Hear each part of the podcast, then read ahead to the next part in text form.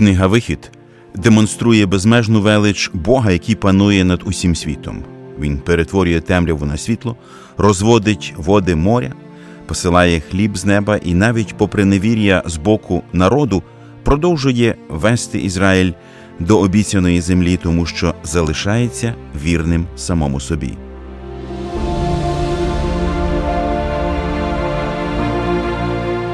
Ви слухаєте подкаст Вивчаємо Біблію разом.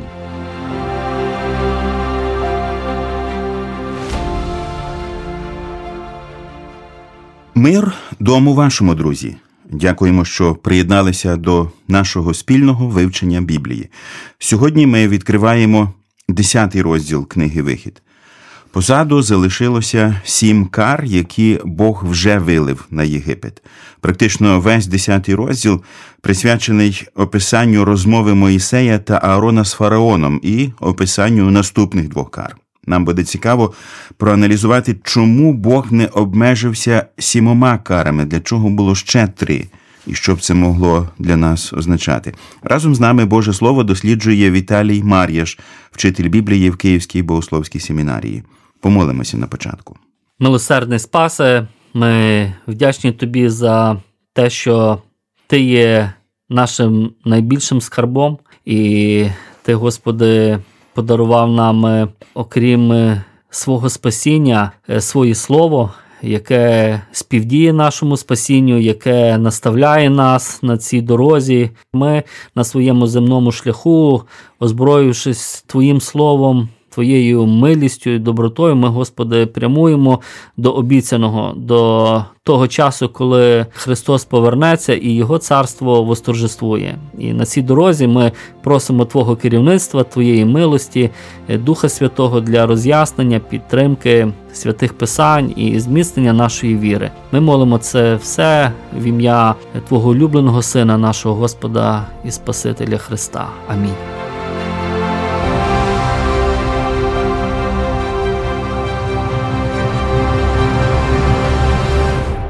Десятий розділ книги Вихід розповідає нам про дві кари з останньої трійки найжорстокіших кар для Єгипту. Ми почуємо про покарання сараною і покарання густою темрявою. Але перед цим ми побачимо, що фараон знову пропонує Мойсеєві та Ааронові компроміс. Я прочитаю перших два вірші. І сказав Господь до Мойсея: Увійди до фараона бо я зробив запеклим серце його та серце рабів його, щоб показати ці ознаки мої серед нього, і щоб ти розповідав в уші сина свого та онука свого, що зробив я в Єгипті, та про ознаки мої, що вчинив я серед них, і ви будете знати, що я Господь. Ростиславе, ти звертаєш увагу на те, яка взагалі мета всіх цих покарань, які Бог наводить на Єгипет. Ну, звісно, ціль зрозуміла, як на мене. Це було для того, щоб покарати фараона та єгиптян, і щоб фараон нарешті зрозумів, що Господь є Бог. Так, це правильно і так було до цього часу. Але от зверни увагу на те, що Господь говорить тепер. І щоб ти розповідав в уші сина свого та онука свого, що зробив я в Єгипті. Він має е, на увазі тепер не тільки єгиптян, але і євреїв. І в цьому є особливість восьмої кари. Наступна восьма кара, вона також примітна деякими деталями, які відрізняють її від попередніх. Наприклад, у зверненні так сказав Господь, це третій вірш 10 розділу. Аж доки ти будеш е, відмовлятися, вже ми відчуваємо нотки, що сам Господь втрачає терпіння вже з фараоном і говорить, аж доки так багато було явлено, чому ти ще відмовляєшся впокоритися? Варто звернути увагу на другий вірш, бо в ньому перед е, цим віршем переважно ці чуда вони вчинені для фараона, щоб він визнав Божу силу для єгиптян. А другий вірш е, привносить ще одну ціль тих е, судів, щоб ти розповідав уші сина свого та онука свого, що зробив я в Єгипті, та про ознаки мої, що вчинив я серед них. Бачите, це було призначено не тільки для демонстрації сили перед єгиптянами, це мав надзвичайно великий урок для нащадків ізраїльських ізраїльтян. Ці кари, ті, хто є свідками їх, вони повинні були е, передавати наступним поколінням, навчати їх і розповідати про великі Божі суди. Це для зміцнення віри, для тривалості, для того, щоб навчити, як бути в завіті. А для того, щоб бути в завіті, історія необхідна.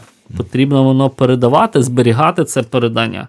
Тому очевидно, чому ми і сьогодні також розглядаємо ці книги, бо ну, в житті церкви так трапляється, що новий завіт, е, хоча ми от в теорії визнаємо богонатхненість і старого і нового, але на практиці більше навчань, більше проповіді лунають все-таки з нового. І тут потрібно погодитись. Це дуже очевидно в житті наших церков. Нагадування ось цього вірша, що всі писання Богом надті. Ці історії вони корисні не тільки для віри тих е, дітей, нащадків ізраїльських, але і теперішніх. Бо в них ми вчимося бачити у Богові ті риси, його характер, які в нього є, як і ті люди.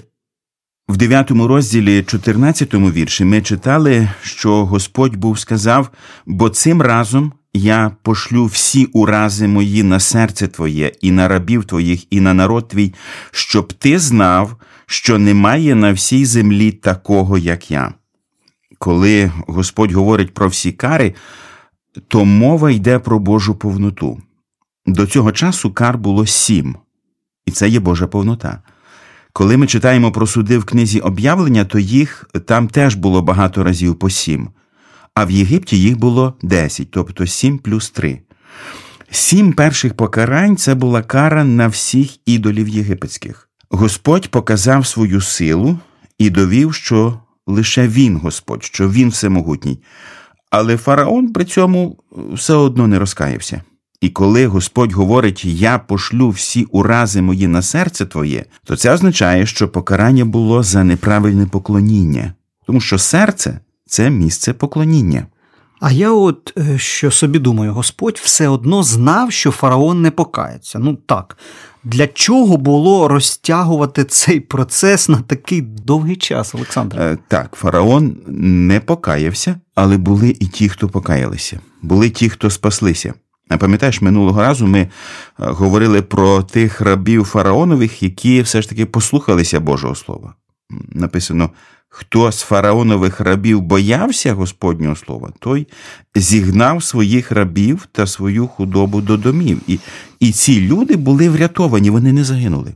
Таким чином, е, метою Божих покарань є не лише суд, але також покаяння і спасіння людей. І так було завжди, і так є і сьогодні. Я тепер теж пригадую, що в Біблії є такий текст написано: бо коли на землі твої суди, то мешканці світу навчаються правди. І я припускаю, що ті фараонові раби, які спаслися під час суду, швидше за все, вони згодом і вийшли разом з євреями з Єгипту. Олександре, ми вже звернули увагу, що перших сім кар були спрямовані суто для фараона і єгиптян. Про останні три ви казали, що вони мають стосунок також до євреїв. Так, завдяки цим трьом наступним карам Бог показує милість до свого народу і бажає, щоб його народ розповів наступним поколінням про те, що саме Бог вчинив в Єгипті. А на що саме мали звернути увагу євреї, розповідаючи своїм дітям про ці кари? Е, давай ми прочитаємо, що написано про покарання сараною. І війшли Мойсей та Аарон до фараона та й сказали йому: Так сказав Господь Бог євреїв, аж доки ти будеш відмовлятися впокоритися передо мною. Відпусти мій народ, і нехай вони служать мені. Бо коли ти відмовишся відпустити народ мій, то ось я взавтра спроваджу сарану на твій край, і покриє вона поверхню землі, і не можна буде бачити землі, і поїсть вона решту вцілілого, позосталого вам від граду, і поїсть вона кожне дерево, що росте вам з землі. І переповняться нею доми ваші, і доми всіх рабів ваших, і доми всього Єгипту, чого не бачили батьки ваші та батьки батьків твоїх від дня існування їх на землі аж до сьогодні. І він відвернувся і вийшов від фараона. Е, цілком зрозуміло, що сарана знищила в Єгипті абсолютно все, навіть те, що до цього часу не було знищене градом. І в цьому теж є духовний зміст. Е, в цьому світі без Бога немає взагалі ніяких засобів для існування. Навіть самого необхідного без Бога ти не знайдеш. Е, ми залежні від Бога в усьому і повністю. І саме про це говорить ось це чудо з сараною. І це мусили зрозуміти єгиптяни, що це не фараон, не річка, не ідоли, а Бог виключно все контролює. Фараон, на жаль, цього не зрозумів. І цього, на жаль, ніяк е, не хочуть зрозуміти наші сучасники. Вони е, продовжують надіятися на свої власні сили. Ми продовжимо читати 10 розділ далі сьомого вірша. І сказали раби фараона до нього: аж доки цей буде нам пасткою. Відпусти цих людей, і нехай вони служать Господеві Богові своєму. Чи ти ще не знаєш, що знищений Єгипет?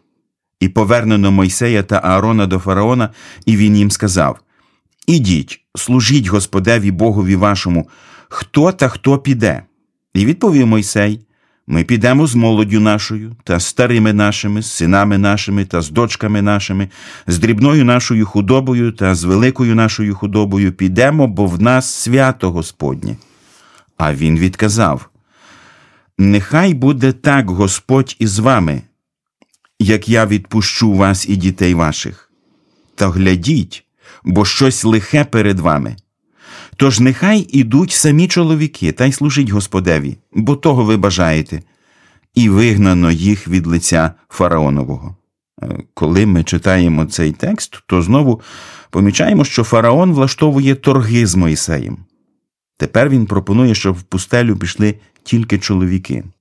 Так, це така деталь е, дуже примітна, щоб не втратити лице. Фараон е, ніби проявляє свою таку залишкову владу, яка в нього там майже вже не залишилася, бо він очевидно, що е, він не контролює навіть цю землю. А Господь, який знов і знов каже, щоб пізнали як євреї, так і єгиптяни, що він Господь і цієї землі, взагалі всієї землі. Тому так, оце одна така примітна деталь, де фараон починає торгуватися. Але здається мені, з діалогу фараона та Моїсея, фараон вже розуміє, що ці люди вже не повернуться з поклоніння Богу. Бо він каже: спочатку йдіть чоловіки, Я... а потім ідіть всі, так. але залиште своє майно. Тобто він розуміє, що якщо вони підуть, то то вже назавжди. Так, і він е, навіть е, у 10-му вірші це також його слова такі, вони не зовсім зрозумілі, але якщо так заглибитись, фараон каже: Нехай буде так Господь із вами, як я відпущу вас і дітей ваших на вимогу, щоб і дітей також і худобу відпустили. Та глядіть, бо щось лихе перед вами. Ось і в тому певний такий сарказм проявляється. І що по суті фараон говорить? Якщо ви в пустелю вийдете з своїми дітьми, то це тоді буде ознакою, що Господь з вами. Але ж він як мислить? Він впевнений, що вони не вийдуть. Тобто він ще навіть спостерігши вже силу Бога, він все рівно відкидається. Тобто він вірить, що все-таки він готовий відпустити, але на своїх умовах. А до речі, е, ми теж Богу іноді в молитвах ставимо якісь умови, кажемо, Господи, якщо буде так і так, то ми обов'язково це зробимо. Ну, цікава думка, але як ви особисто до цього ставитесь? Ну, якщо ці умови визначені святим писанням. Наприклад, е, в слові сказано, якщо ви з вірою будете просити, але коли є справжня віра, то ми інтуїтивно відчуваємо, що віруюча людина не може таких ультимативних е, вимог ставити перед Богом. Віруюча людина, вона покірлива перед Богом, вона готова прийняти все від нього. Тому, бачите, оця вже умова з вірою приходити, вона усуває багато того, що ми думаємо використовувати для маніпуляції Богом. Як ми бачимо, євреям було не так легко розпрощатися із фараоном. Він ставить їм жорсткі умови. Спочатку йдіть без дітей, потім йдіть без худоби. Ми знаємо, що фараон символізує цей світ.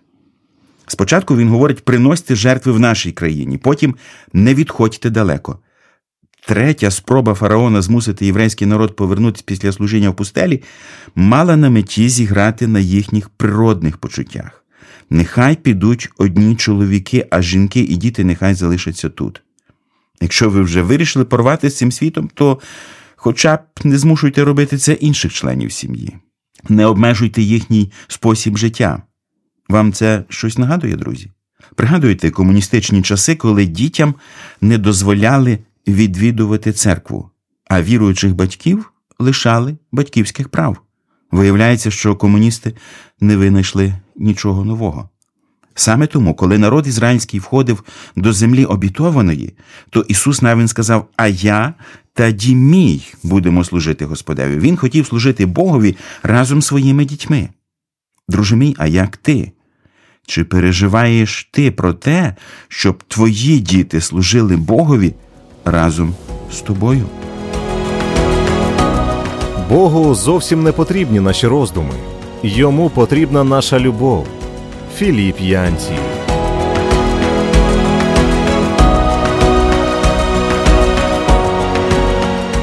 Ми продовжуємо читати 10 розділ далі з 12-го вірша.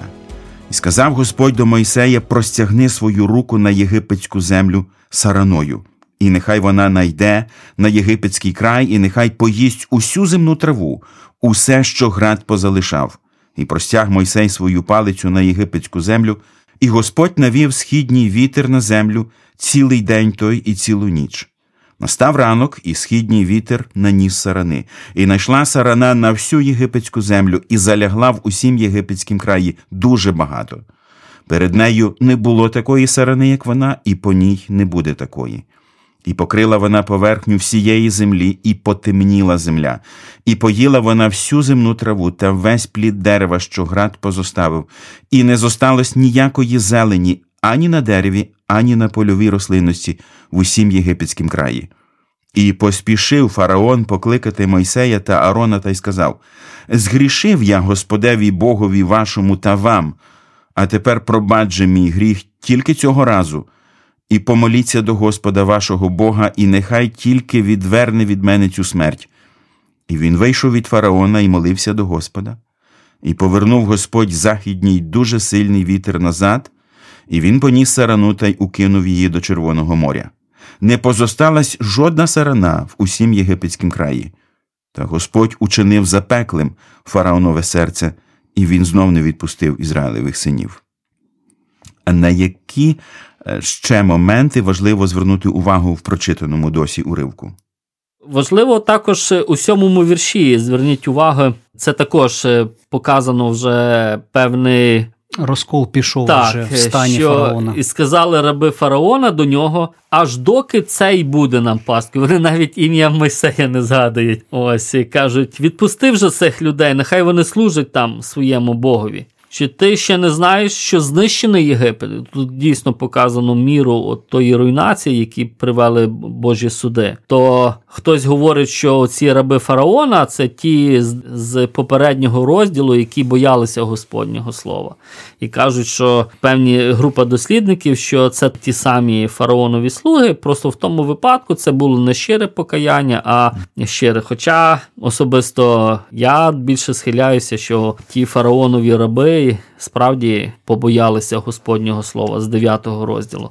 А тут е, вже проявляється навіть не те, що розкол це велика неповага так звертатись до фараона. За це вони могли поплатитися життям в інших обставинах. Такі деталі вони демонструють, наскільки похитнулася влада фараона, тому він політично навіть вже змушений під тиском свого оточення робити певні кроки, певні поступки. Ми продовжимо читати далі з 21-го вірша. І сказав Господь до Мойсея: простягни свою руку до неба, і станеться темрява на єгипетській землі, і нехай буде темрява, щоб відчули її. І простяг Мойсей свою руку до неба, і сталася густа темрява по всій єгипетській землі. Три дні не бачили один одного, і ніхто не вставав з свого місця три дні, а Ізраїлевим синам було світло в їхніх садибах. І покликав фараон Мойсея та й сказав: Ідіть, служіть Господеві, тільки дрібна ваша худоба та ваша худоба велика, нехай позостанеться. Також дітвора ваша нехай іде з вами. Та Мойсей відказав Дай в наші руки також жертви та цілопалення, і ми спорядимо жертву Господеві Богові нашому. І також худоба наша піде з нами, не зостанеться ані копита, бо з нього ми візьмемо на служення Господеві Богові нашому, бо ми не знаємо, поки прибудемо туди, чим будемо служити Господеві. В 22 і 23 віршах йде мова про темряву густу. Три дні, знову ж ось ці Так. моменти перекликаються по три кари, потім Так, так. три дні. Завершальна кара і унікальність, ну не унікальність, бо одне покарання, один суд е, без попередження вже був. Це після відразу після покарання з жабами. Оце третя кара, вона без попередження. Всі решта кари Бог посилав е, Аарона з Мойсеєм до фараона, і вони попереджали. Але дві кари воші, дрібніці комахи і темрява без попередження. Хоча це покарання, опис його не є таким, як і про е, сарану і про град, але воно завершує оцей цикл трьох трійок. Воно надзвичайно промовисте. От в кого є уява, ви собі уявіть, що морок на три дня наступає, і лише світло в країні Гошен. Перше, що тут можливо над найважливішим божеством. Бог Ра або Ре, Бог Сонця, якому поклонялись єгиптяни, і тепер оця остаточна віра. Ну, в них може залишалося. Ну, над тими божествами так, але сонце ще світить, значить, в нас ще є надія. І тут у них забрано останню надію. Можливо, найважливіше божество, і то Бог євреїв має владу над ним. Але ж світло там є, значить, світло з ними. Уявіть собі цю картину повної темряви в тій землі, і ті, хто особливо ближче до країни Гошен знаходився, як не згадати тут ті євангельські слова, що ви є світлом для світу. Але наше світло тоді, коли ми залишаємося з Господом, це також істина, яка підкреслюється в житті єврейського народу. Вона була очевидна не тому, що вони мають це світло, а тому, що Господь з ними, тому вони світло. Цікаво, що фараон був сином Бога Ра, так якщо вважати етимологію слова фараон, то цікаво, що його влада була вже остаточно знищена Так, дивом і карою. виявлення от останній цьому покаранні, вже яке безпосередньо буде первенців, буде підкреслено. Так. Ну, це було не тільки у єгиптян, і римські імператори вважали себе синами богів, і багато ну, царська влада асоціювалася з таким божественним всиновленням. Так що то ідеї близькі всім людям е, на сході у той час. Олександре, який духовний зміст несе покарання темрявою? Який образ ми можемо тут побачити? Ісус Христос свого часу сказав такі слова: короткий ще час світло з вами. Ходіть, поки маєте світло, щоб вас темрява не обгорнула. А хто в темряві ходить, не знає, куди він іде. А світ, як тепер, так і колись знаходиться в темряві. В Єгипті була така темрява, що її можна було відчути, уявляєш? І це говорить, що е, люди вони насправді не мають ні бачення і ні можливості щось робити, навіть контролювати щось. Написано, що вони три дні не вставали зі свого місця через цю темряву. Вони були паралізовані страхом. І це диявольський страх. Тому що Божий страх спонукає до якихось дій, до змін. Навіть ті люди з єгиптян, які мали страх Божий, вони ховалися від граду. Тобто Божий страх спонукає людину шукати Бога? Так, Божий страх спонукає рятуватися. І цю істину євреї мали передавати своїм дітям, щоб вони ніколи не хотіли повертатися до цього світського єгипетського життя, де немає світла, і ти нічого не зможеш робити. І ми також маємо говорити про це своїм дітям, що ті люди, які живуть в світі без Бога, вони знаходяться в темряві, вони не мають правильного бачення, їхнє життя приводить їх лише до смерті. Ми повинні показати дітям, де насправді існує справжнє життя. Воно з Богом. Тому що коли людина не має ні бачення, ні можливостей, то вона не зможе мати радості в своєму житті. Для того, щоб життя могло функціонувати, необхідне світло, їжа і праця. А якщо довкола темрява, немає світла, немає поживи, все з'їла сарана і немає можливості щось робити через темряву, то життя паралізоване, воно приречене. І це важливо зрозуміти, що в цьому світі без Бога навіть тимчасового нормального життя немає. І якщо Бог дає це життя, то лише для того, щоб люди навернулися і мали вічне життя.